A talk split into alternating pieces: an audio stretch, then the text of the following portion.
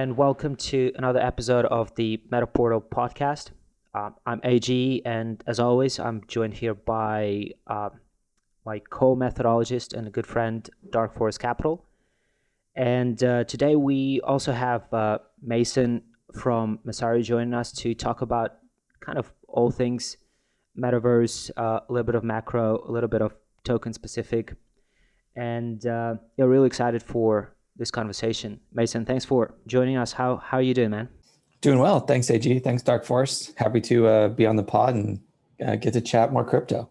Awesome. So, obviously, I think for those people who have followed kind of the, the metaverse index and what we've been up up to, they're probably familiar with your background to, to some extent. But for maybe new new listeners or um, some other folks who are not, um, would you mind just doing a quick intro and uh, just talking about what, what you do and uh, yeah, how you got uh, involved with the with the Metaverse Index and, and the space in general. Yeah, absolutely. So, uh, like uh, you said, my name is Mason Nystrom. I work for Messari. Messari is a uh, crypto asset data and research provider. You can kind of think of us as like the Bloomberg for crypto. And my foray into uh, the crypto ecosystem started in 2017, where I was doing my uh, MBA in Hong Kong and started working for a local cryptocurrency exchange out there. Fell in love with the space during the 2017 run up. Uh, and then in 2018, decided that you know I wanted to commit a, a significant portion of my life to uh, this mission. And uh, subsequently came back to the stage, joined ConsenSys as a part of their marketing team, helped out with uh, portfolio strategy, uh, for some of our different uh, portfolio companies as well as uh, ConsenSys overall. And then uh, finally made my way to Messari uh, a little over a year ago, where I now uh, sit as a research analyst covering Web3, NFTs, and some other emerging trends like social tokens, which kind of all inevitably lead into the metaverse as kind of these foundational building blocks that make up what that is. And uh, as someone who was initially interested in kind of like virtual worlds and then that kind of forward into like the overall metaverse um, was uh, eager to learn more about the metaverse index and uh, that's how i got connected to both of you. Yeah um, awesome. So why don't we just do like a little bit of definitions um, up front i think metaverse is obviously like a, a big one um, can mean a lot of different things to people as well as I think Web three.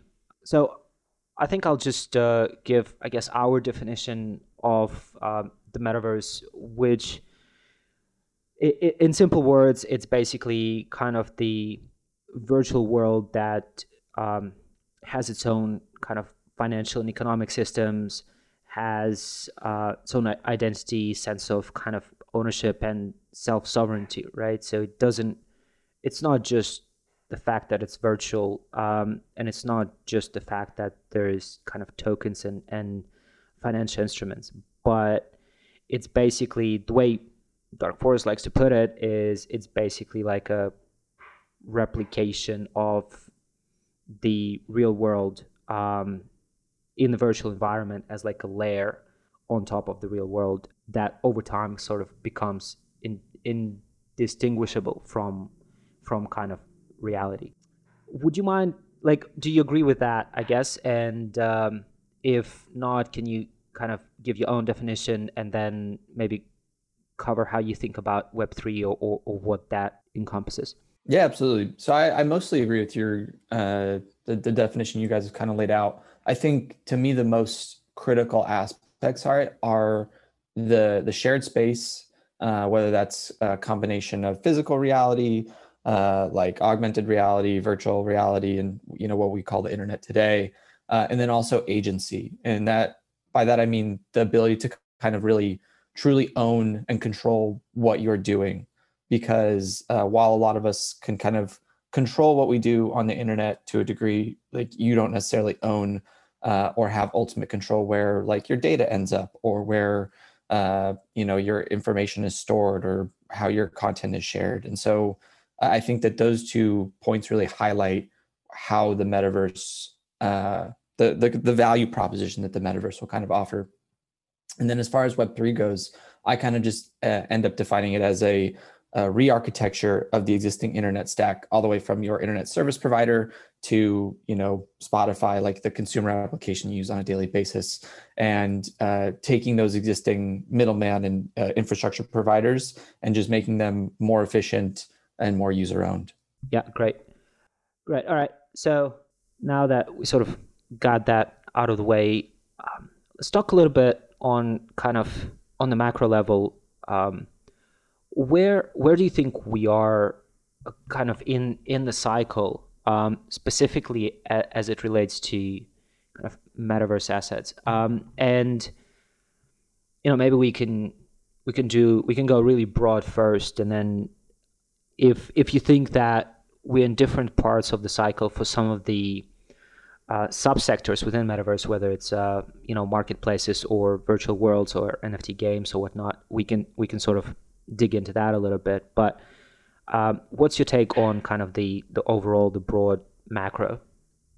Yeah, overall, I would say uh, crypto has these like historical cycles where it goes through like mass speculation and then uh, kind of has a, like a little trough uh, and then ends up being useful. And so I would say uh, the metaverse as a, as a category is overall in that that first infancy phase of how do we speculate on it uh, and we've seen that as like you know kind of the four way of every cycle in crypto and so uh, within you know what verticals you might consider as part of the metaverse like nfts uh, have kind of gone through that first initial speculative bubble if you will with uh, crypto art and trading cards and collectibles kind of being the first example of i would say like not mainstream adoption but wider consumer adoption. Whereas you have other types of uh, vertical protocols like say nft financialization that are really in their speculative phase. And so that could include uh, anything from uh, nft marketplaces to uh, you know niftex to other protocols that are trying to fractionalize uh, and speculate on nfts how, how do you think uh, about kind of metaverse relative to defi in terms of adoption, I guess.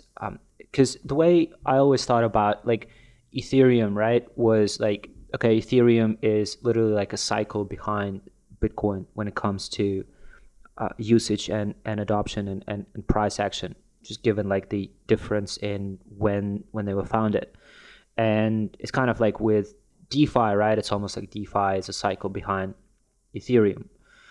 Um, and and like in my mind, the metaverse and NFTs are almost like a half a cycle behind DeFi, right? And, and that's kind of in terms of adoption, risk, um, kind of all, all of those things. Is that kind of how you look at it, or you have a different view? Yeah, that's a good question. I I definitely view everything being like uh, a cycle behind as each new emerging trend. So I, I definitely agree with you there.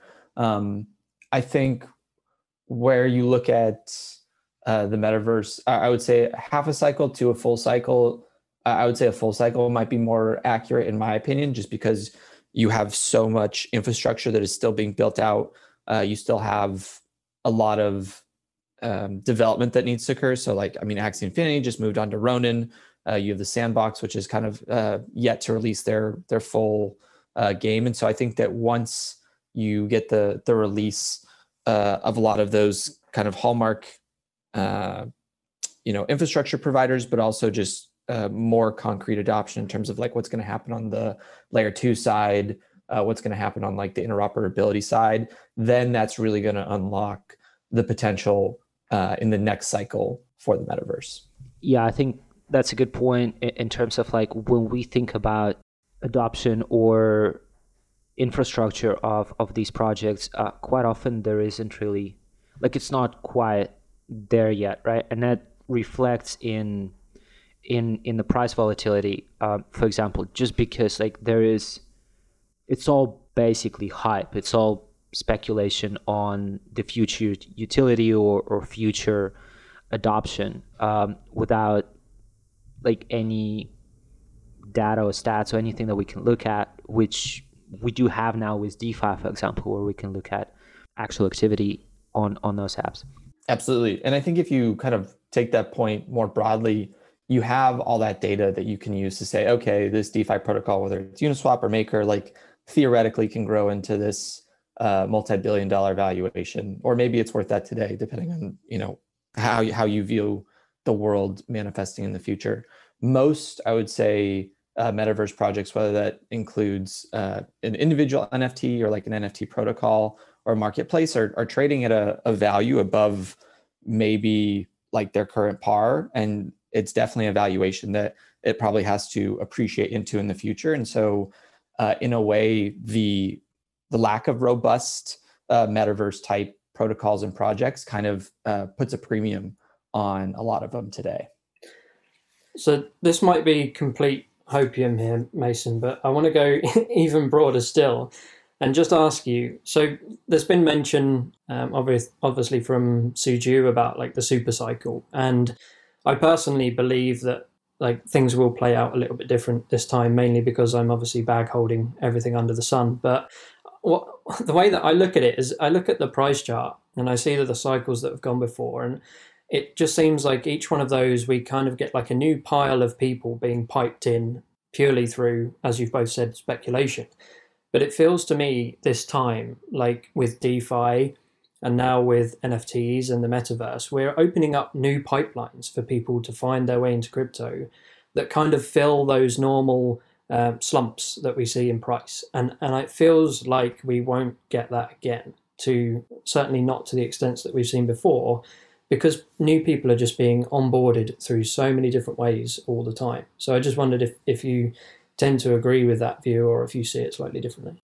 Yeah, I think that the NFT cycle was really fascinating in terms of like it brought a entire like new type of individual into crypto that maybe had not been uh, even exposed to it before. And so whatever the the next kind of cycle brings if it's able to you know introduce a million people into crypto then that will be incredibly powerful and you know it, but if you look at that today there are very few games um, or like nft projects that you that you would say specifically that have that potential right now. You might say you know axie could be one nba top shot could be another but you know it's probably only like a dozen at most. And so I think one thing that will really help in the next cycle is once there's more clarity on like the L1, L2 infrastructure, because so much of it is actually like a tech issue um, in terms of like, oh, we just can't, you know, build games the way we want to on blockchains right now.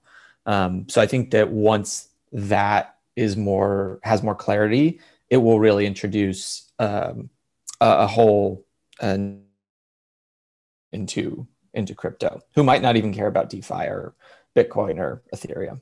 Okay. Yeah, my bags are feeling kind of comfortable after that. Thank you. if you if you if you need some more hopium, just let me know. okay. Yeah, I'll hand you back to, to AG for the time being.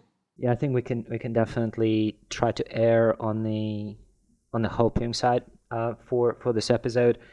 Um, so yeah, another thing I want to talk about is like how how correlated the metaverse space is or should be to kind of broader economic macro, right? And I think for uh, like at, at, this particular point in time, it's obviously we're saying that they're not like a lot of the products are not live yet, right? So it's all sort of speculation, which means that it will be dependent on the kind of the macro perception around risk assets and, and, and monetary policy and, and so on. So that that will certainly affect token prices. But if we look at, for example, Axie, right? Um, you could make a case that it shouldn't really be correlated that much with with macro. And maybe the token price will be to some point, just to some extent, but that there shouldn't be that much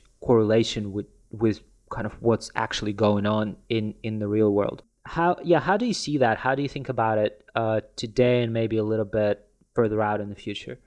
Yeah i mean i would say in like the next 12 to 24 months the metaverse uh, like is going to be probably uh, still speculative until we get some sort of like mainstream uh, mainstream application or just more robust infrastructure. And so like it's going to be very correlated to crypto itself and to bitcoin. So like i don't expect that to go away.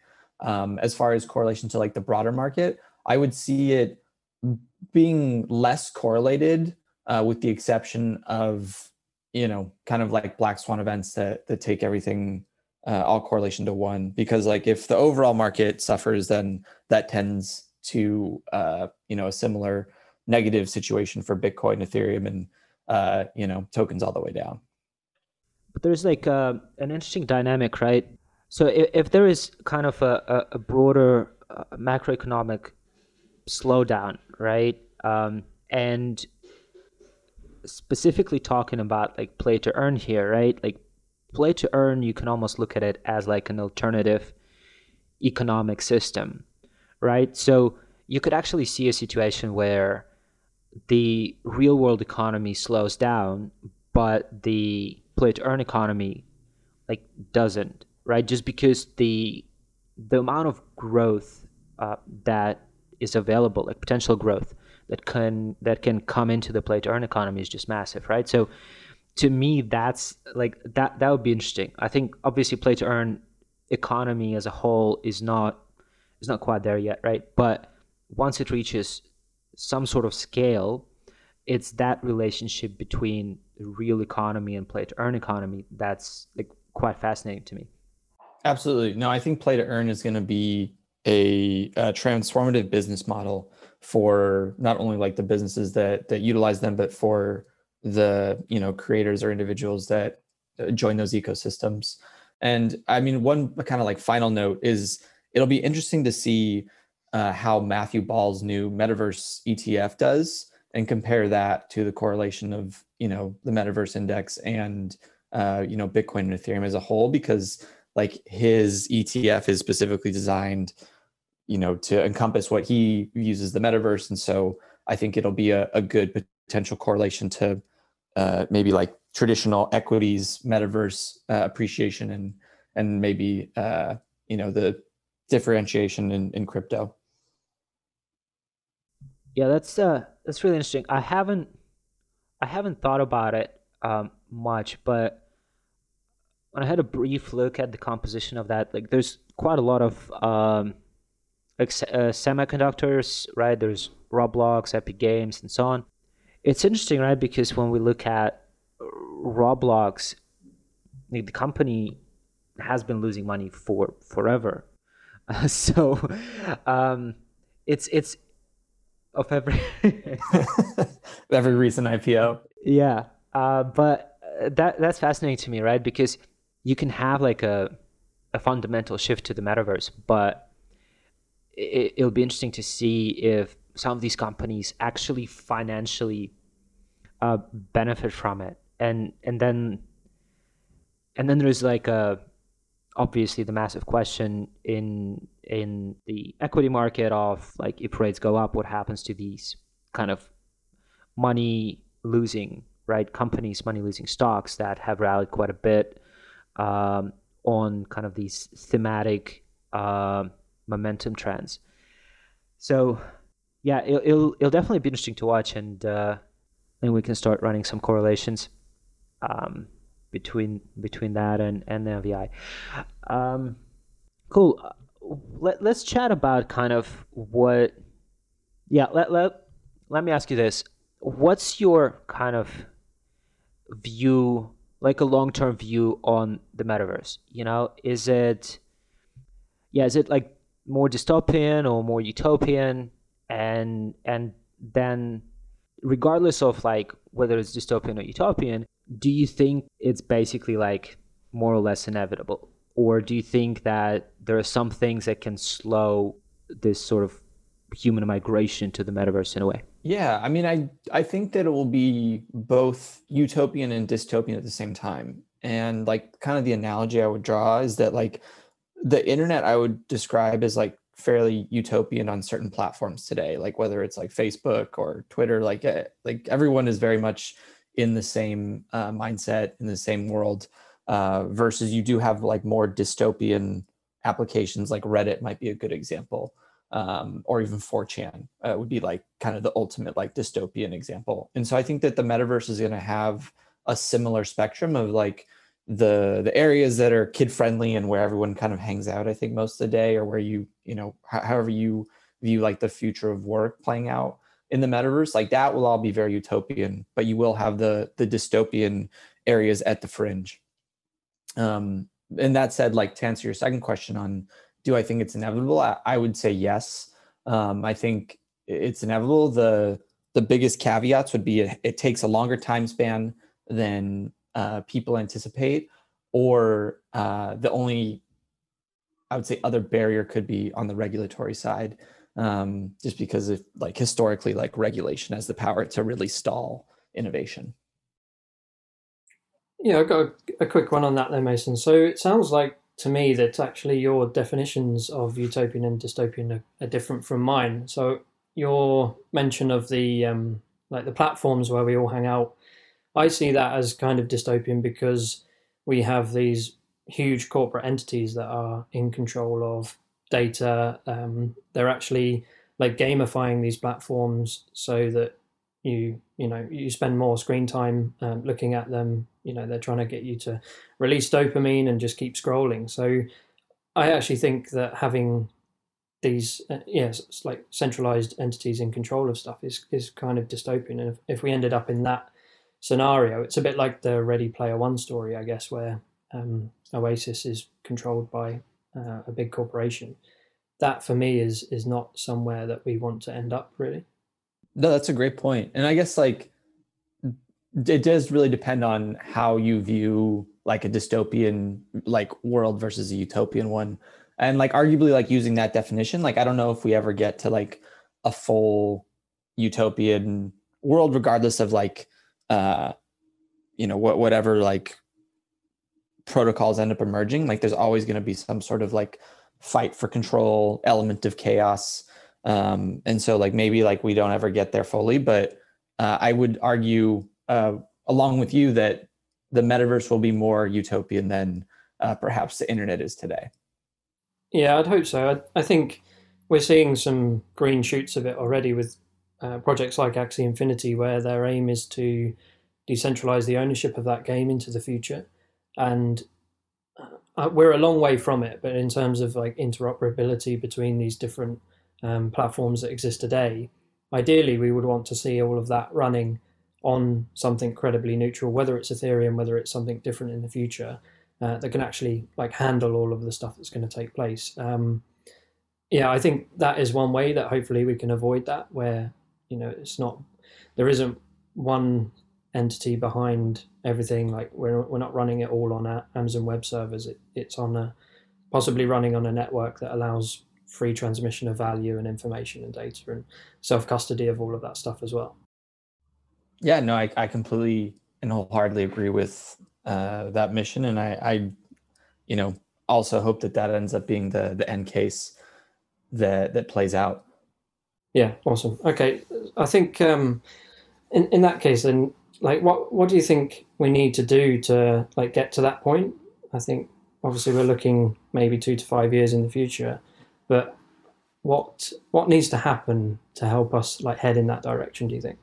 I think a lot of stuff has to happen. Honestly, I think that uh, the tech has to get better. If we're talking about you know these systems running on permissionless blockchains, I think uh, you know right now the smart contract wars are fairly, um, you know, I think they're about to really heat up in terms of like you have a, handful of interesting competitors and how the metaverse like proliferates on each of those different blockchain networks and interconnects is still really uncertain. Um, additionally, like there's a lot of different primitives that need to kind of be fully developed, including like NFTs, whether like you want the ERC 721 standard or the 1155 standard, uh, or a new standard that ends up like being able to pass royalties natively. So I think that like all that type of infrastructure still needs to become uh, more clear and developed.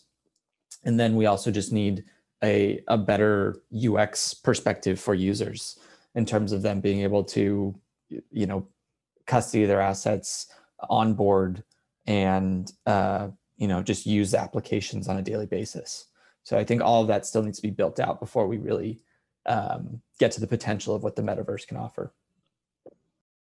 But that's uh, that's sort of just technology being built out, right? Like I, I don't quite see any like insurma- insurmountable issues there. I think with uh, UX and, and UIs in general, like crypto as a whole has has a problem with us, right? And uh, we've, I think we we've seen like some of the benefits from PayPal and Robinhood and Square integrating crypto, right? And and making kind of the that ability to buy crypto uh, more user friendly, and I think it'll extend to sort of ability to interact with DeFi. Um, there was a recent um, article that's written by um, Three Body Capital uh, um, that was talking about like fintechs, right? Aren't really disrupting financial services just because they run on financial on traditional financial services rails, but but they do have pretty UIs.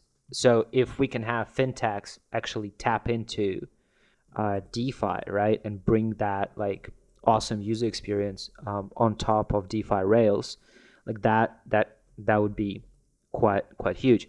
Yeah. So I guess what what I'm trying to say is, um, it sounds it sounds to me like it's really just kind of a matter of time until we we solve some of those issues uh, that you mentioned.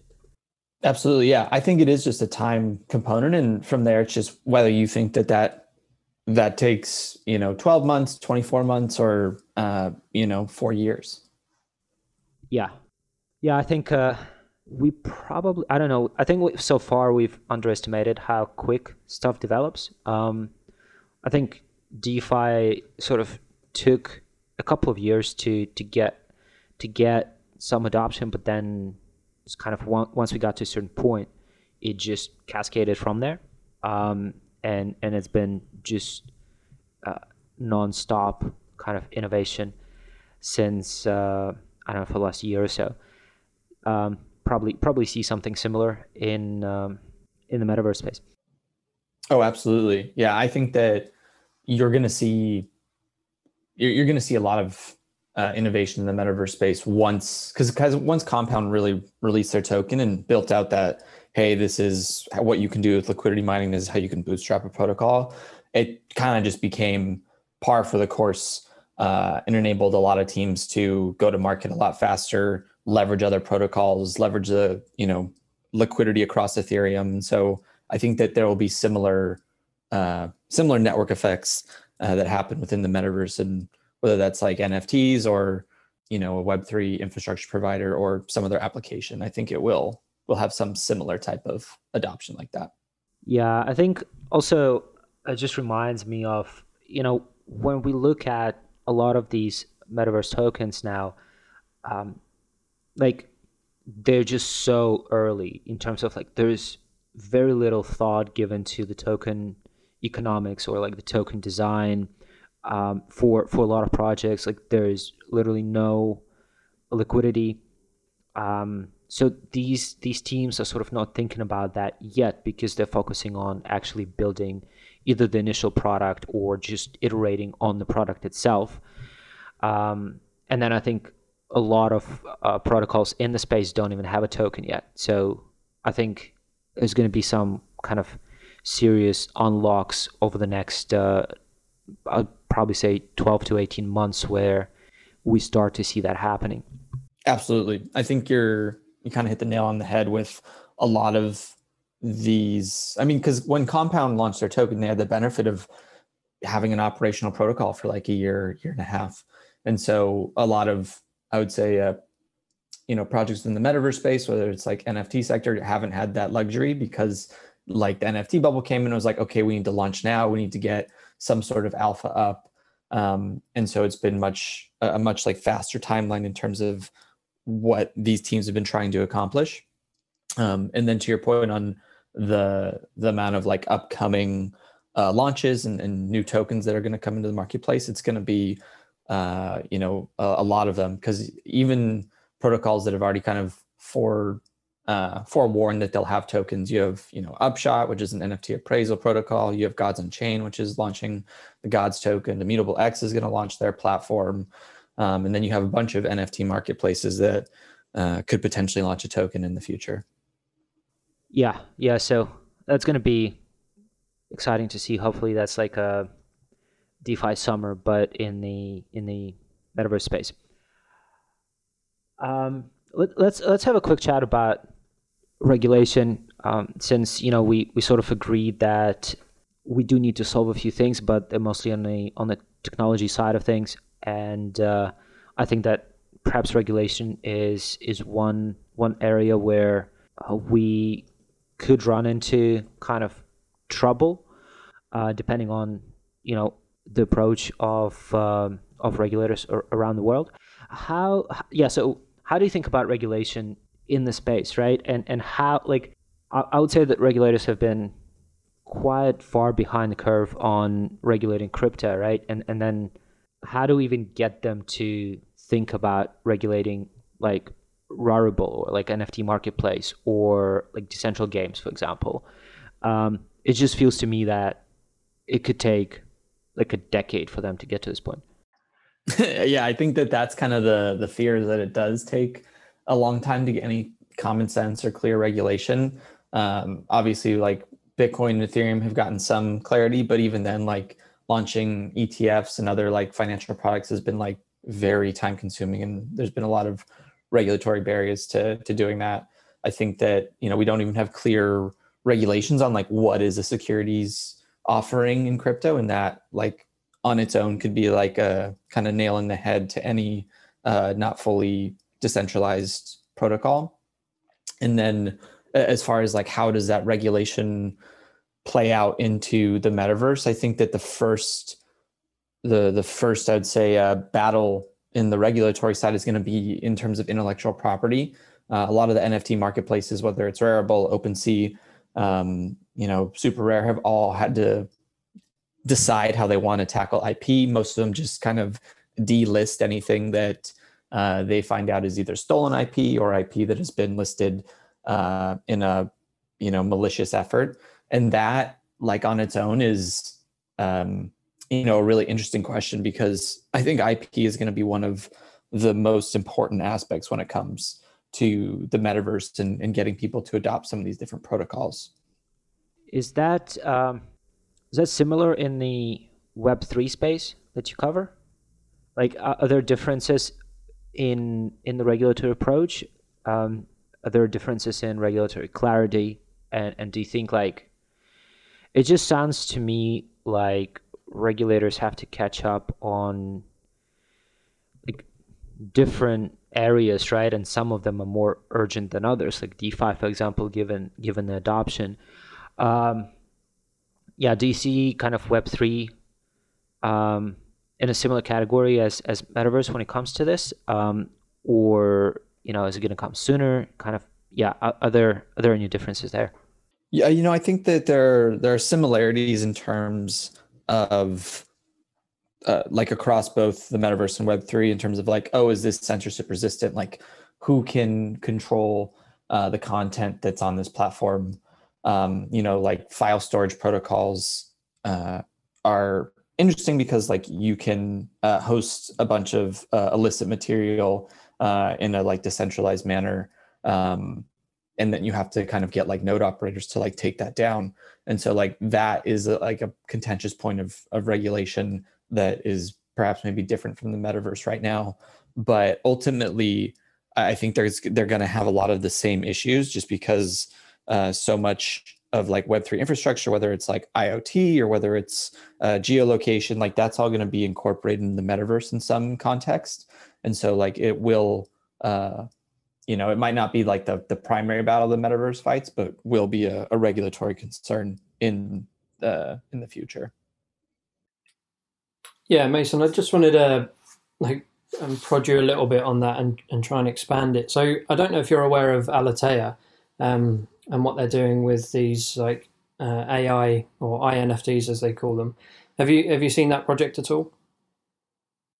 They did the the world's first um, intelligent NFT, auctioned it off at Sotheby's, and it was that like a fe- female, yeah, yeah. So we had a good chat with um, the the guy, like the founder behind that, and one of the interesting things he talked about was the fact that as they like do these gated releases and basically release this thing into the wild, there's going to be a point that comes where somebody's going to do something with it that is probably not that nice or um, yeah just like questionably yeah morally questionable or whatever. And yeah i just wondered if you had any if you've seen any attempts at like trying to get ahead of this kind of stuff. Um, i'm just thinking of all the things that you can kind of do in decentraland and uh, the, the virtual worlds and, and nothing's really happened to this point that is questionable that that has caused a fuss but I just wondered if if anybody's thinking about this and if there are ways to sort of solve it. I, w- I would say that there's there's not a a solution that can be kind of like a panacea for it all. A lot of the teams have thought about this. So like Decentraland, Decentraland infamously like created a section of its uh, like its virtual world to be a red light district and kind of for you know some of that more like adult content to exist that like would inevitably do would inevitably happen. Uh, other teams have uh, decided to either create a like curator uh, type position in like their protocol or have their DAO and community members in charge of curation. Um, but I would say for the most part, a lot of these protocols haven't yet fully handed off uh, governance to the community, and so it's really just in the hands of of the initial founding team. Uh, which is kind of like one of the more, um, you know, potentially like uh, regulatory uh, negative situations because there is a team that could just like take down the content and then you can't really get into the uh, credibly neutral zone. Right, that's very interesting. Um, first up, because I hadn't heard that there's a red light district in DCL. So, if anybody's got the coordinates to that, feel free to drop them on, on, on at the end of the post when you see this or when you're listening to the podcast, uh, and I'll go and check it out for research purposes, obviously.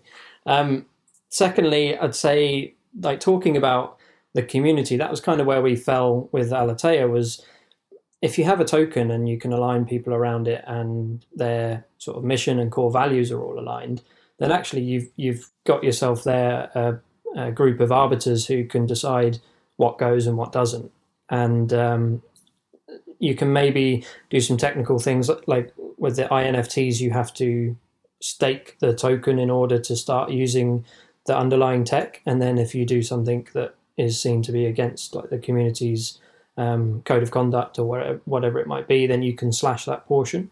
So all of this stuff is just like fractals of the way that an Ethereum or Bitcoin network works, in that incentives have to be aligned in order for, for it to work. So I think if we end up going down that route, that's probably quite a, a clever way to get around both the regulatory and the moral compass like aspects of it.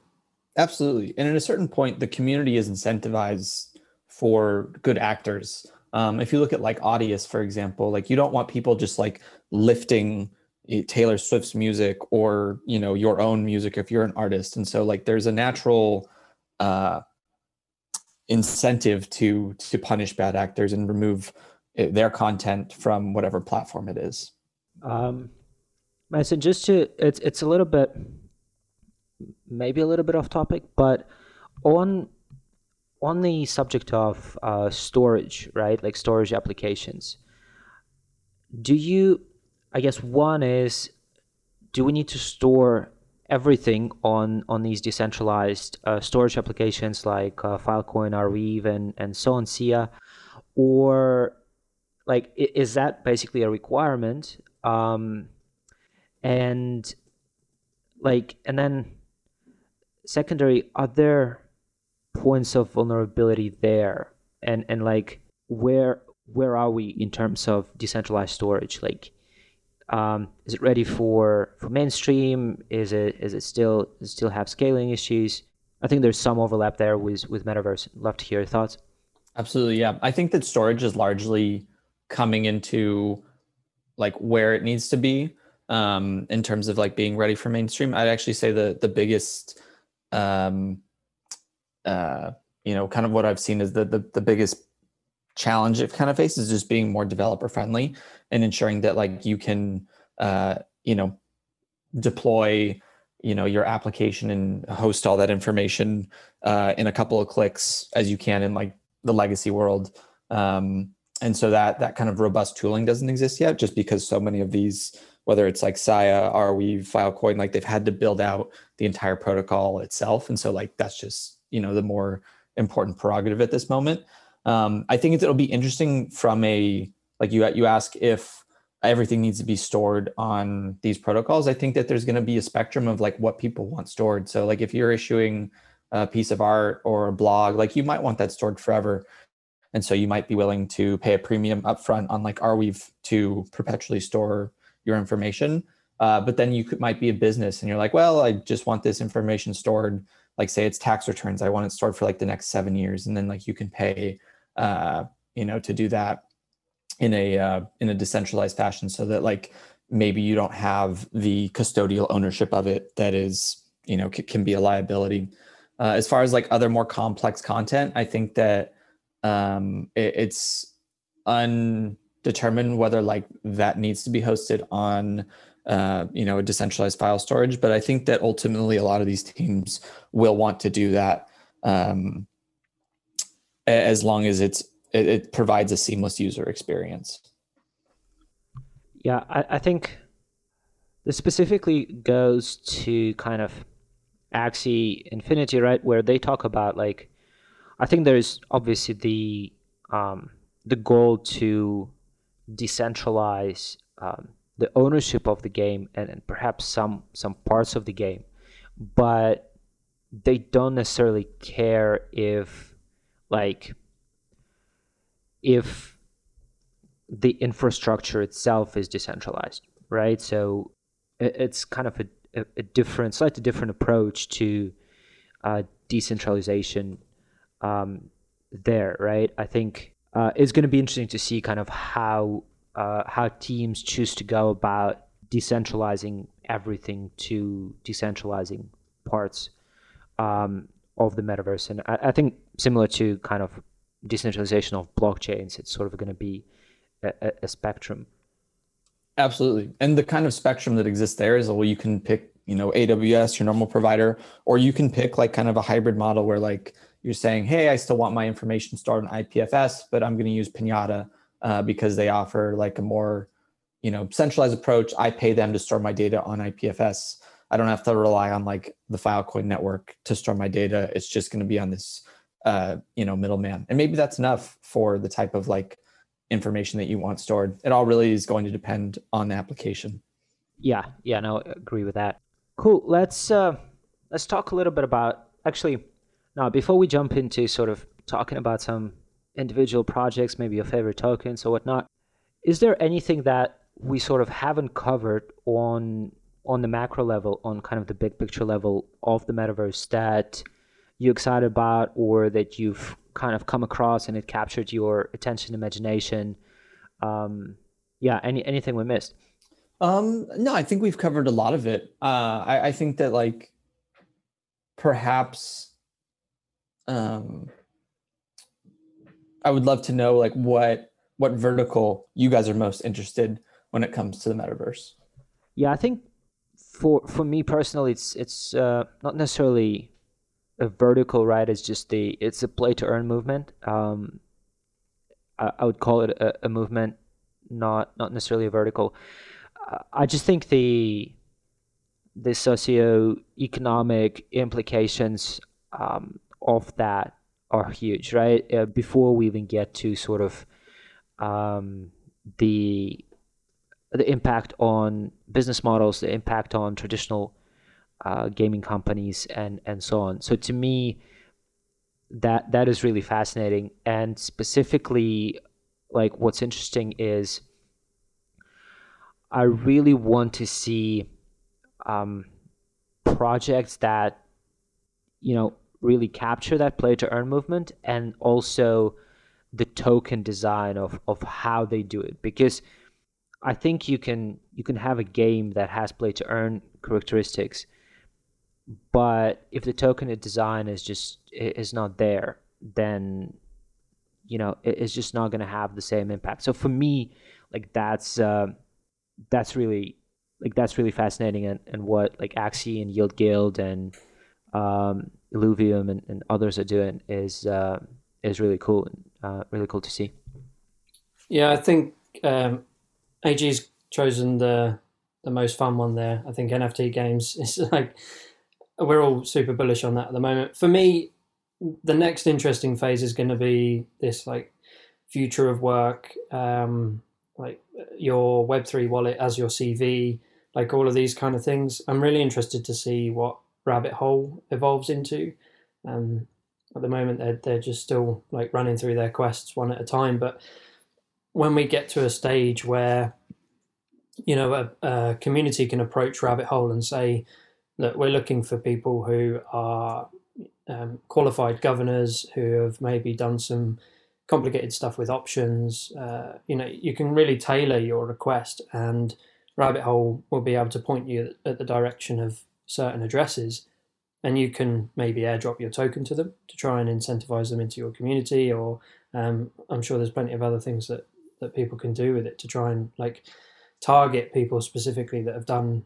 Uh, you know positive things in in the uh, crypto space. So that kind of stuff, like seeing that start to pick up. We've got ArcX as well, who are looking at um, yield farmers and when, whether they've behaved in ways that are supportive or detrimental to certain protocols, and then that's going to be like your passport to to yield farming at higher percentages possibly in the future. So starting to tap into all of this data and uh, getting rid of like archaic ways of judging people's um, like contributions and, and validity essentially like new ways of, of proving what you've done and, and measuring that effect and rewarding it. I think that's what i'm i'm really excited to see sort of develop from here.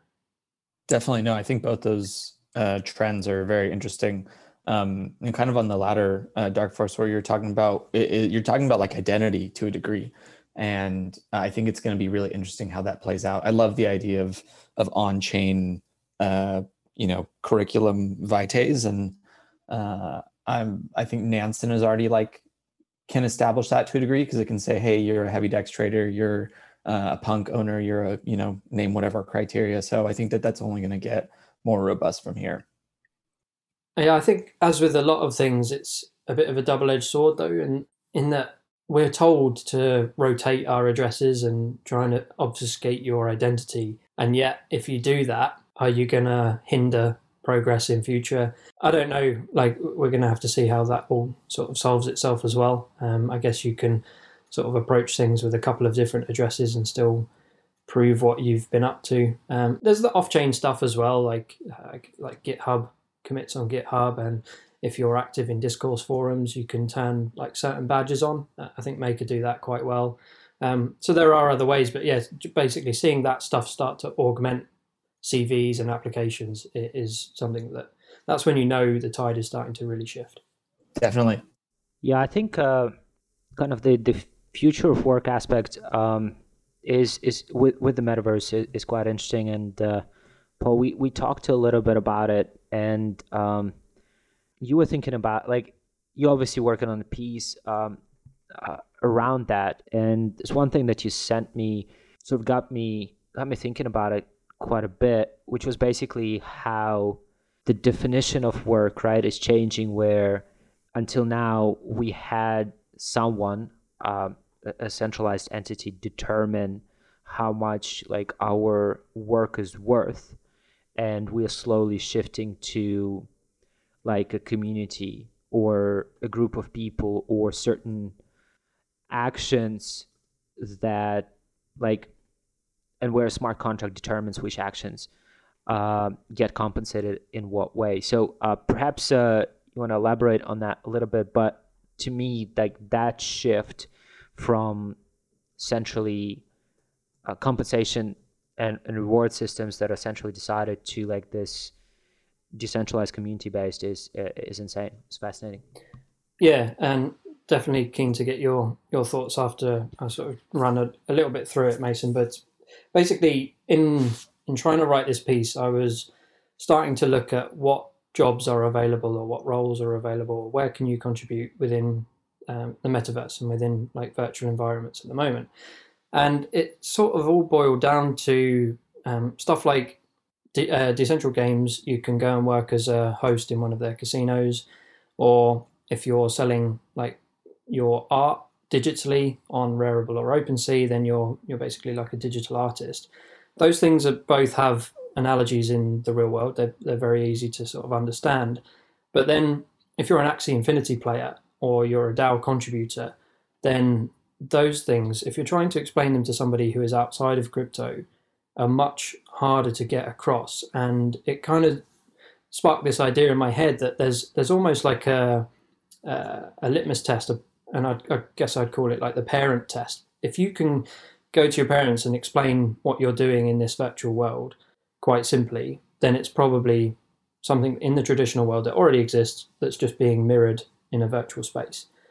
If you try and explain to them that you're playing a game uh, through which you earn smooth love potions and you can use those to breed more axes and or you can you know you start to fall down this rabbit hole and it blows your parents mind that's when you know you're kind of at the forefront of this this new emerging um, definition of work effectively and to me that the clearest uh, like distinction between the two was how is value determined and if you go and turn up for work at, for a certain amount of hours and your um, responsibilities are very explicit and clear, um, or you're trading your art for for money, those things are really easy to define as as work. Effectively, you've put time in and you've got money back. But then, where does that value come from? When a group of or a community forms around a token or forms around an idea or a token within a game has utility and therefore like this social consensus arises around it having value. Uh, and so that's how I was starting to look at like the two different ways uh, in which these are different and the way in which the future of work um, is different and how that definition like changes because the the value for what you've done arises from a social consensus effectively. Definitely. No i, I think that there's going to be a lot of different shifts in how we perceive uh, work and value. And so like that could be you know something like you said it's, it's a completely new type of role whether that's like a dao member uh, or it could be something like fairly simple, uh, like a digital artist. Then I think there's also going to be these positions that were uh, have an analog, uh, such as like uh, if you look at like an appraiser for a collectible or a piece of art, like those exist, um, but uh, you know might be limited to uh, a certain tier of people, whether like you need a certification or license or whatever it will be. And that will not be the case in crypto. Like anyone will be able to partake in that type of work. And so uh, I think it's going to be good from the context of like people aren't going to have to, they're going to be able to find work in which they think they can provide value rather than, you know, kind of ending up in some job that uh, kind of just naturally fell along their life path.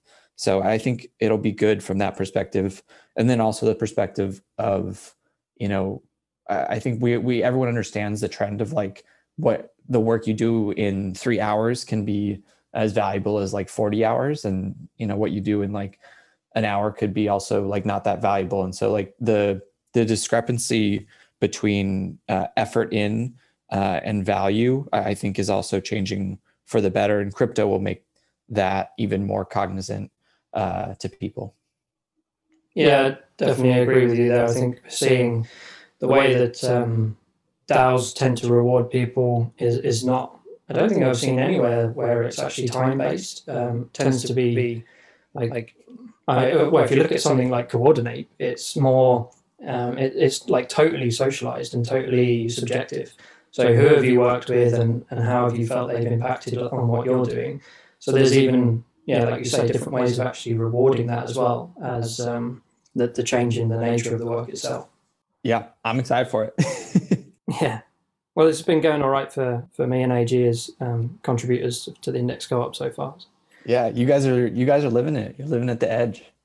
yeah, and I think like one of the one of the most interesting things is, and, and another sort of thing that sparked all this off was when I try and explain to people what I do. One question I always get is, "Hang on, who pays you?" And then you have to like explain that we we kind of pay ourselves as a community. Um, and yeah, that that like you can see this whole thing happening like right before our eyes, where there's going to be this switch in understanding of what is valuable, how is uh, value determined, and, how do we reward that. Um, and this this whole new type of work is is going to be at the forefront of it all. Yeah, and that point is kind of more broad throughout crypto, and just like I think Gen Z really accomplishes this notion of value is changing, um, and I think that the like best example that I've come across is Fortnite skins and digital, you know, clothing, digital emotes in games, um, whether it's like PUBG, Fortnite, like that is a multi-billion dollar industry and one that uh, makes no sense from like a utility component because you can't jump fast like you can't jump higher you can't run faster like it's no in-game benefit. It is literally all just social status. And uh, that to me seems like something that could not have been like just understood uh, even like uh, a decade and a half ago. And so like that uh, transformative shift in how we perceive value is i think what crypto will amplify. Yeah i think uh, i think the, the generational so for me it's really helpful to look at it from a generational perspective. Like what you said with gen z i think they're just like natively digital and they're they natively get what we're talking about right? But if you think about if you think about millennials though right? It's like it's the generation in the middle. And and so to me it's really like we sort of i guess um kind of grew up and and went through kind of early 20s right? In still old industrial system right? And so we've uh, we've got education in the old industrial system we started working in in, in the old industrial system still and um and now we are like fully in the digital world, but very few of us actually have the necessary skills to properly live in the digital space, right? And so we like we straddling this like past and and the future, and it's not intuitive to a lot of millennials. But like with Gen Z, that's like uh, that's completely intuitive to them. So, um, and then also if you think about like the the political and the regulatory landscape, right? And how that's mostly boomers, and and it's just like that generational flow, I guess, just permeates through this whole this whole conversation. So that that that is also like extremely extremely interesting. Absolutely, I think that it's going to be really fascinating to see what type of applications Gen Z uh, first adopts from like a crypto perspective. Uh, I would say like the first one's obviously just like speculating, like Robinhood, um, but like what comes next, uh, whether they like find some sort of like social media or whether they like look at uh, NFTs for like status signaling is going to be really telling on on where the future goes. Yeah, yeah, absolutely. Cool. Um, let's jump into talking about some individual tokens projects. Uh, straight off the bat, what's your what's your favorite project in in the metaverse space? And there's obviously like a difference between a project and a token. So you know, I won't let you off the hook talking about a project that doesn't have a token. So it has to have a token. Okay. Um, I would say I'm uh I get like one of the I think the core business models that crypto enables is marketplaces, whether that's like a marketplace uh, for money, for lending, for you name it. And so I think that those uh, are really powerful. And, and I think that marketplaces are going to evolve beyond just like uh, a way to exchange goods. Uh, I think that they have the potential to evolve into social networks and to become much bigger. So from that context, uh, I mean, you really like the only tokenized uh, marketplace uh, to date is Rarible. So I'm a big fan of, of what they're building, what they're doing. Uh, on the protocol side, though, I do really like OpenSea. Um, and I think that they're uh, just have a great team and they're, they've built a, a product that everyone everyone loves and uses. Isn't uh, Axie Marketplace the the biggest marketplace in the in the metaverse space? Um, I hear they, they have some cracking numbers. They do, they do. Um, all-time volume they actually might have just uh might have just beat Rarible. Let me check it out. Um yeah, so they wait, that's that's 24. Okay, so yeah, all-time volume uh Axie has passed Rarible. Um and I, but I think this and this is like kind of one of the broader trends is like will will Axie, you know, try to come out of their core competency and like offer non-Axie uh, goods on their marketplace? Like my intuition is probably no. Um, if they did, that'd be super interesting.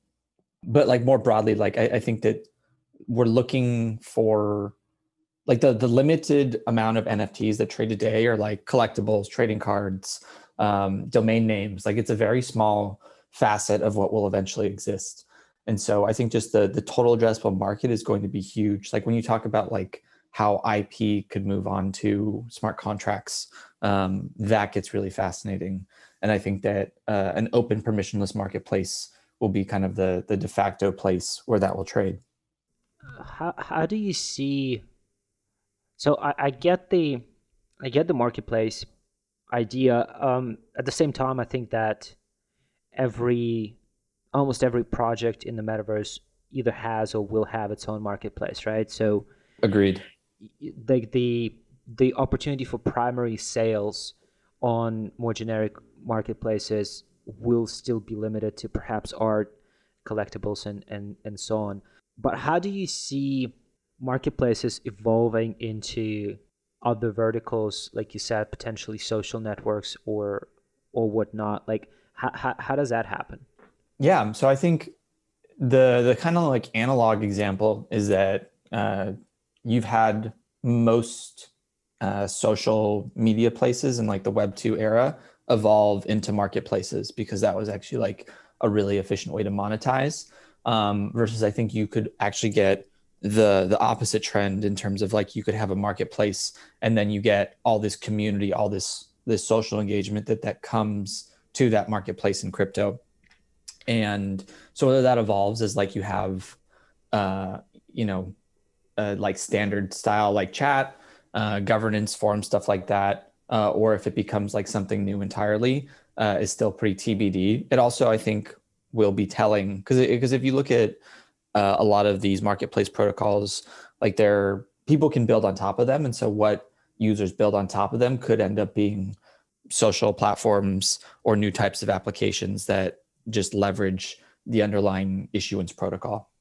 Yeah. So it, it sounds to me right like that it wouldn't be the like the crypto equivalent of Facebook, for example, but it would be a bit more narrow um, social network, social protocol um, relating to perhaps um, arts and, and collectibles and, and so on. Because if we're thinking about like, there is, you know, if, if there is a, a Twitter and, and a Facebook of, uh, of crypto, right?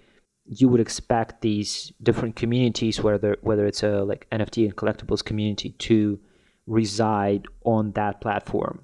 Um, whereas what you're talking about to me sounds like a little bit more um, fracturing the social network space into a bunch of smaller, more niche kind of social networks.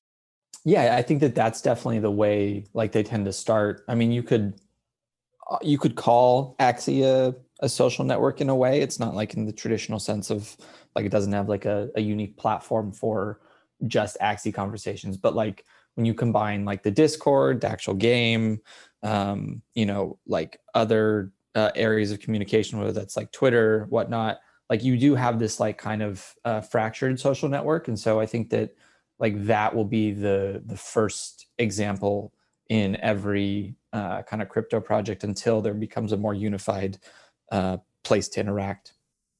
And so for that, I, I, would agree with you on on sort of Axie. Do you think we're basically just missing like a crypto Discord then to to sort of make that make the jump, or or do we need something something different? That's a great question, and I really don't know the answer because it it depends on whether you think that like the social networks that exist today will end up being the remaining uh, social networks that you know exist but then just somehow integrate into crypto or that you think that somehow will bootstrap uh, new social media type platforms and the bigger question is like if you think that that happens like are they going to look the same that they do today or are they going to be different and i think there's a lot of uncertainty around that you have like Showtime, which is trying to create like a, a social media platform, but for like showing off NFTs right now. Um, that's like an interesting first, I would say, stab at like what a crypto native social network would look like. But uh, BitClout might be another example, um, which kind of just like forked Twitter's UI uh, and then added a token, uh, but with some other like uh, with, with some other uh, incentives and designs. And so like you have kind of different models for what might become uh, the go-to standard. Yeah. Okay. That's really interesting. I think the, you know, whenever there's like a crypto social network that emerges, I think everyone will just pile in in terms of capital, right? Because it's just, it's obvious that kind of the current social networks are broken in a way in terms of centralization, control of the data, constant leaks, and and you know it can go on forever. So it, it just it makes so much sense um, to decentralize that, but like no one has cracked that yet, and I think I, I think there's definitely some some challenges there. But when it happens, it's just going to be I think it's going to be huge. Absolutely, no, I totally agree with you, and I'm still like not certain that that will even be possible on Ethereum. Like that might have to exist on another chain, whether it's like its own Cosmos chain or if it ends up being developed on Flow or uh, somewhere else. Interesting. Why? Why do you say that? Um, I think that it it depends on like the type of transactions that we want, and uh, it's going to be hard un- unless like ETH2 gives us the and shards and uh, these L2 options give us the like scaling potential that we need. Um, you know I, it might be harder to to just to onboard uh, that many people. Yeah. Yeah. Okay. Makes sense. Cool. What about let's chat about like any upcoming tokens right that that haven't happened yet whether it's um, gods or the immutable x token or um, the yield guild token. Anything that that you're particularly keen on anything that you're gonna kind of ape into on the first day? um, it's a good question. I think uh, Gods Unchained. I'm I'm interested to hear more. Um, I was initially a little confused, honestly, why they're issuing a token and not just have the immutable X token be like kind of the governance of the ecosystem. But I guess they kind of just want to separate both those networks, which is totally fine. Um, I think Upshot is interesting in the terms of like we haven't seen anything like it. It's a NFT appraisal protocol, um, and I think that that like kind of makes sense in terms of there needs to be price discovery, but um, maybe a marketplace is good enough for that. We'll see. So I think that'll be something interesting to watch. Um, and then uh, honestly, I think that we could get some some tokens from a lot of these NFT marketplaces, and so that would be interesting from the perspective of you can start to place bets on whether you think that certain niches will continue to be successful or um, or bet on like the type of generalized protocol that you think will be successful. Because if you look at something like Rarible it uses erc uh, 1155 as its like uh, minting nft uh, protocol versus uh, something like zora has its own like wrapper that they call znfts which have been used to uh, build new types of applications like mirror uh, and catalog. And so I think that the composable nature of of uh, the differentiation and composability will be interesting to watch as well. Yeah, that's interesting. I, I, I can I can hear your excitement about the the marketplaces. Yeah, I think uh, I need to do a little bit more digging.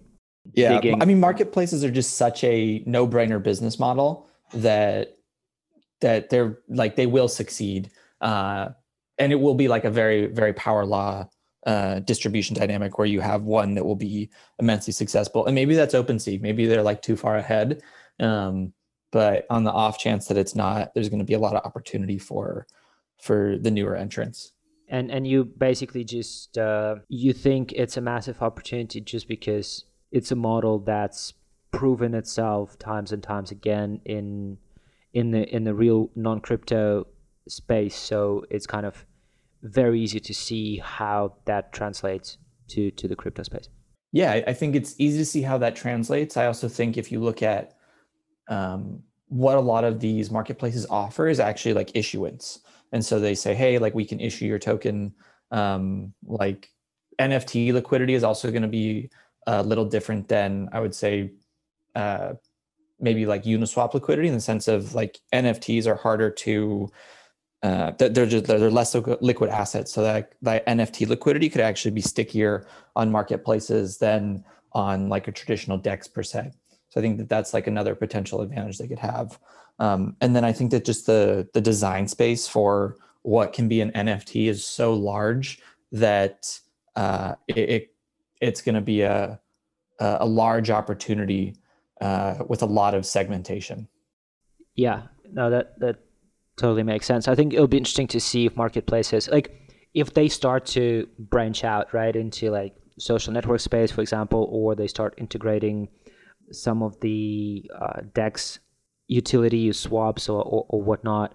Um, I think that's kind of probably all of that is going to happen um, at some point, and it's just like it's going to be fascinating to see how how that all develops. Like you said, like the the, the amount of white space is, is just infinite, pretty much. Absolutely. How about you guys? What tokens or uh, uh, yet to launch tokens are you most excited about? Paul, I'll I'll, I'll let you take that one. Uh, yeah, it's got to be the YGG token for me. It's quite quite straightforward. Um, those guys are just stacking SLP at the moment. They've got like if you're bullish on Axie, Axie is only one part of what Yield Guild offer. You know, when they've got like Illuvium guilds up and running, um, they're they're working with like Rev and uh, I don't know. I guess they have Gods Unchained stuff going on as well. Like when you can offer that kind of capability across a number of different like projects, that's going to be absolutely huge. Um, so yeah, I'm I'm really excited to get in. I I think the fact that they've worked with Delphi Digital has really helped them as well. Um, they've got some really detailed ideas about like how the token will work, how they'll distribute it, how they can use it to incentivize like, people working their way up through Yield Guild itself, or um, in in different like games uh, and incentivizing people to to get started that way. I, I'm a bit disappointed the way that the sales taking place. Like it's uh, it's going to sort of fall between a certain price range. Basically, it's, it's launched on SushiSwap um, using the Miso platform, but that's just because I'm salty because I wanted to get in early because I've been bullish on Yield Guild for a while. Um, but yeah, I'll be aping into that to begin with, and any drop in price, I will be ready and waiting to pick up more tokens because yeah, I'm super excited about that. Yeah, I'd say I, I would I would share that sentiment. We've uh, obviously been, been talking quite a bit about um, Yield Guild. We've uh, also been talking to them about a few things metaverse related. Um, really have uh, a lot of sort of respect and, and confidence in in the team. And yeah, like Paul said, I think they're they're bringing in like one million SLP, which is like 160 grand every day or two now. Um, and that's that's just one game. Um, I think they own a lot of land in a lot of virtual worlds. Um, I think they own a lot of gaming assets that can be made productive. I think they're also like the the white paper is, or I think it's the the light paper, not the white paper. Not sure. Anyway, that's uh, really interesting in terms of how how much impact they're going to have on governance within individual games, right? And how that's going to be done uh, by the community, right? Not the core team and different staking mechanisms. Like, for example, if you have a YGG token, right, and, and you want to stake it to specifically to what they call vaults, right? You can stake it like specifically to an Axie vault, right? And you'll just share in uh, some of the revenue from Axie Infinity game, right? And that's it. You can share it to, you can stake it to different vaults and get exposure to different parts of the portfolio. Uh, yeah, it, it's just fascinating. I think they're just going to own a lot of really good kind of real estate and productive in-game assets, and they will build a community to monetize those. And uh, yeah, it's a combination of like it's a it's a metaverse read, right? But also like a it's a um, they call it like a job agency for the metaverse, right? Where they they bring in a lot of users to these games, right? In in in the form of guilds. So yeah, we are. I think we're both really excited about that one. Um, I'm I'm not as upset about the the token launch process, but um, yeah, I'm I'm sure uh, he's gonna keep buying no matter what. He's just uh, he's just saying it. I mean, I even put capital in my name, and people still don't invite me to be a seed investor. So I'm not really sure what else I need to do at this point. Um, but yeah, it's just disappointing. Uh, Mason, uh, hopefully we've we've sold you on the YGG token there. Um, I don't know what you what you had to say after that. Uh, yeah, I think it's uh, an interesting project. Um, it's almost uh, kind of like, in summary, uh, like a yield aggregator for you know NFTs, uh, or at least rather productive NFTs. So I think it's going to be like a really interesting ecosystem, and the potential market for productive NFTs is really large, and I think it's it's really untapped at the moment, just because um, you know to to get to the point where you can have like a productive asset first the game or the ecosystem first has to kind of take off initially. And so there's only like a handful of projects that you could even like put in that category right now but i think it's going to grow uh, quite rapidly over the next 12 months. Yeah i definitely agree. And i think we're starting to see like this this ramp up in player numbers and uh, like marketplace fees breeding fees for axie. And and like we said that's just one game um, and as that starts to expand and the narrative really like the underlying narrative of play to earn i think that's going to spread like wildfire. Like we, we don't really see um, big uh, like um, big portions of the community from africa or india yet. It's mainly focused at the moment for axie anyway like philippines south america. So as as that story starts to spread like this this could really really take off. So um, yeah yield guild is, is positioned really well to sort of capture that I did want to move quickly on to like the lighter side of the NFT space quickly. Um, sorry to derail all of your talk about finances and uh, the, numbers, but so something I'm seeing at the moment, and it's it's reminding me a little bit of DeFi Summer, where we got a load of projects that will come up that are very similar. So we've had um, obviously the OGs back in the day, CryptoPunks, but then we got Meebits and we got Bored Apes and we got Wicked Craniums and we are on to CyberKongz. I think we are on now. Don't forget Yetis. Yeah, uh, cool cats as well. Like I, I can barely keep up. So I just I see that you haven't changed your profile picture yet, Mason. It's still uh, a lovely picture of you, looking very formal and and happy. Um, and I just wondered if you like how do you see these projects? Because they are pretty much just carbon copies of each other, and it's a tried and tested format. Is it just going to die off eventually, or is the like proliferation of this type of project going to force more interoperability so you can start to use these avatars elsewhere? Maybe you can create INFTs out of them, and and just wondered how you see it, and do you have any like heuristics to try and figure out which of these is going to retain the value and and which are just going to go slowly to zero. Yeah, I mean, I think that I call this like the NFT avatar space. Um, and I think it'll also have like a very strong law distribution where you have like CryptoPunks that are obviously kind of like a, a, a blue chip of NFTs. And then you have a bunch of others that uh, are trying to vie for some sort of community adoption. Um, there's like a number of issues with a lot of these in terms of like a lot of times they're essentially controlled to like a handful of wallets or users you know the distribution isn't always fair. Um, but uh, i think that uh, overall like people are going to want some sort of digital identity and an avatar makes sense. Uh, that said i think a lot of the current ones that exist will uh, not appreciate well unless they get some overall broader adoption.